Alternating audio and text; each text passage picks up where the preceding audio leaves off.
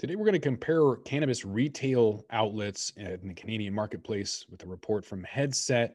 After October 2018, Canada became the first G7 to federally legalize cannabis with national laws and regulations that would allow LPs to ship products from coast to coast. This creates some level of consistency across the Canadian market, but there's still some differences between provinces. This is mainly because during legalization in Canada, provinces were able to self determine what level of involvement that they would have in the retail and distribution sectors across the cannabis industry, creating several different types of provinces, like completely run provinces uh, provincially run or completely private or a hybrid model. So we're going to compare some data across Alberta and British Columbia, Ontario, and Saskatchewan to see how those provincial differences are expressed. Welcome back to the Talking Hedge. I'm Josh Kincaid, capital markets analyst and host of your cannabis business podcast.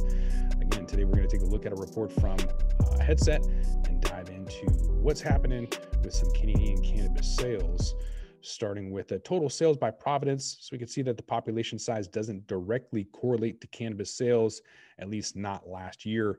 So while Headset uh, only reports on private sales in Ontario, which is 80% of sales, if provincial sales totals were proportional to population, Ontario sales would be more than three times larger than Alberta's.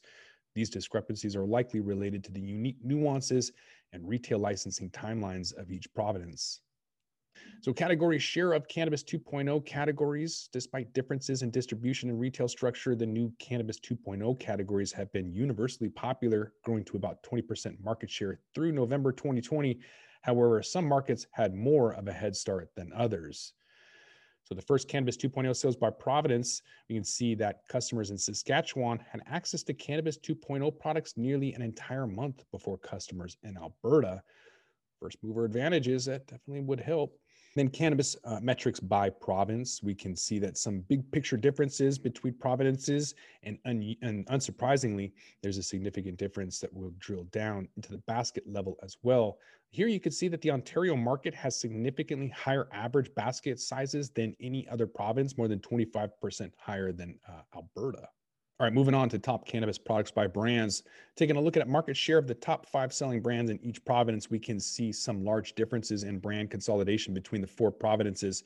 For example, in the Ontario market, the top five brands own more than one third of the total market. So this is uh, much more consolidation than Alberta, uh, where the top five brands captured less than 25% of sales so far this year.